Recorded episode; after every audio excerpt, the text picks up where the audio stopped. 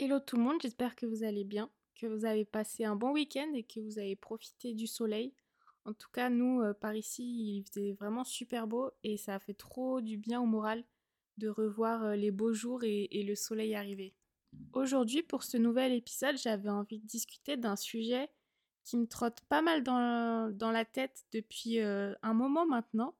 Et en fait, justement, j'arrive pas vraiment à savoir ce que j'en pense euh, je ne sais pas encore comment je vais avoir appelé cet épisode, mais vous l'aurez vu euh, dans le titre au moment où il sera publié. Je me pose en fait beaucoup de questions autour de la société dans laquelle on vit forcément, surtout nous les jeunes, et, mais en fait surtout le rapport que l'on a à nous-mêmes et la façon dont on se comporte au quotidien.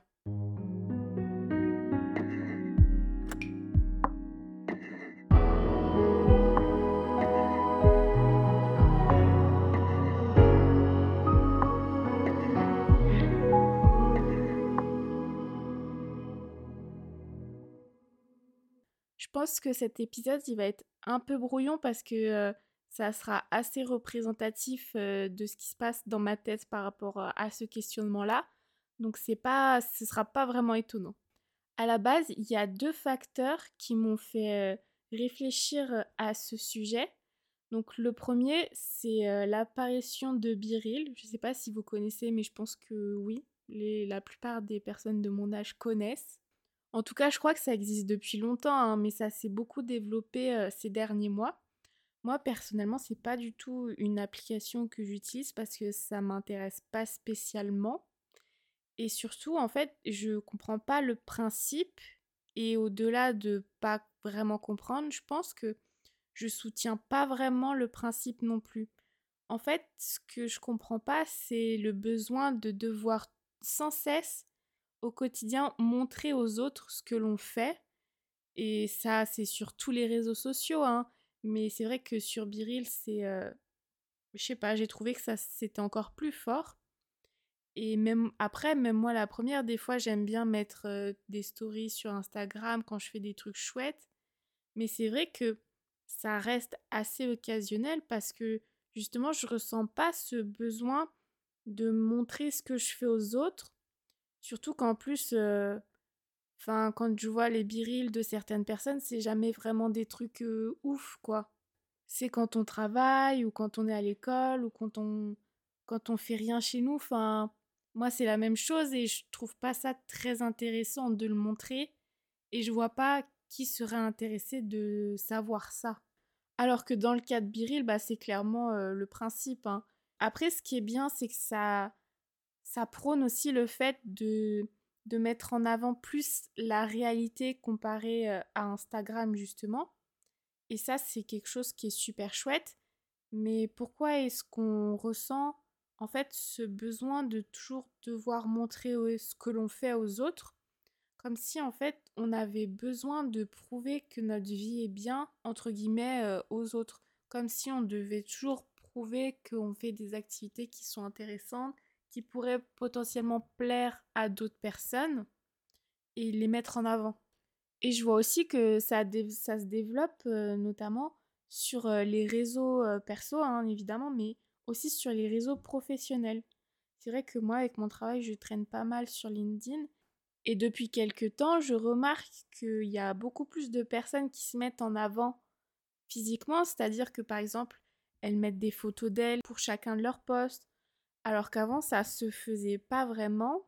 Et personnellement, c'est. Encore une fois, je comprends pas vraiment le principe. Et en fait, ce sont ces deux facteurs qui m'ont récemment marqué. Mais bien sûr, ça, toute euh, cette démarche-là, elle part de d'avant, euh, d'il y a super longtemps.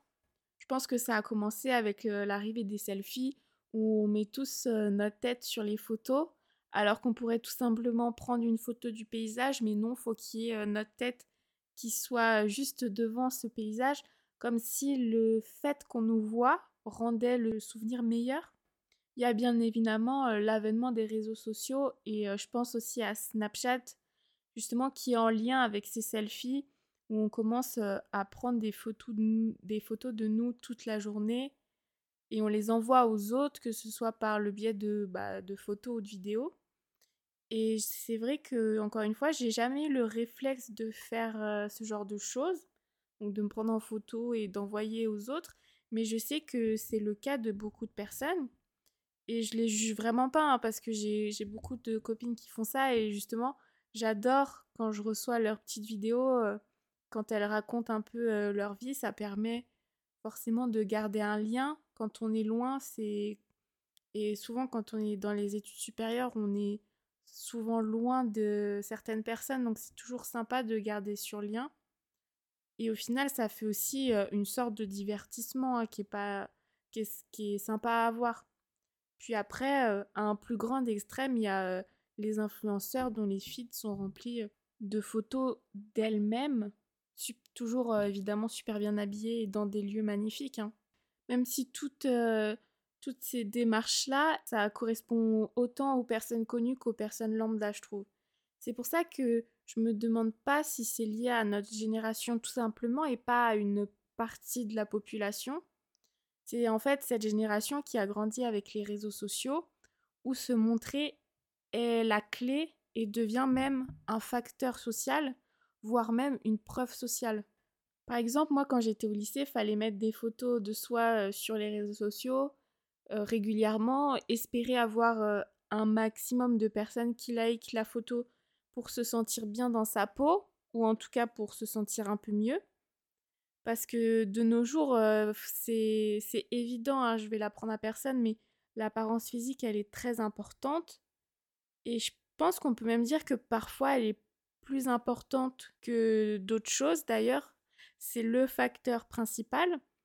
Donc forcément, on se met sous notre meilleur angle et on le montre aux autres pour booster notre confiance en nous, pour essayer de nous valoriser et de nous mettre en avant, parce que c'est toujours plus simple en fait d'estimer sa valeur quand elle vient des autres, quand ce sont les, des personnes extérieures qui nous font des compliments, que lorsque l'on doit nous estimer nous-mêmes et apprendre à nous aimer nous-mêmes.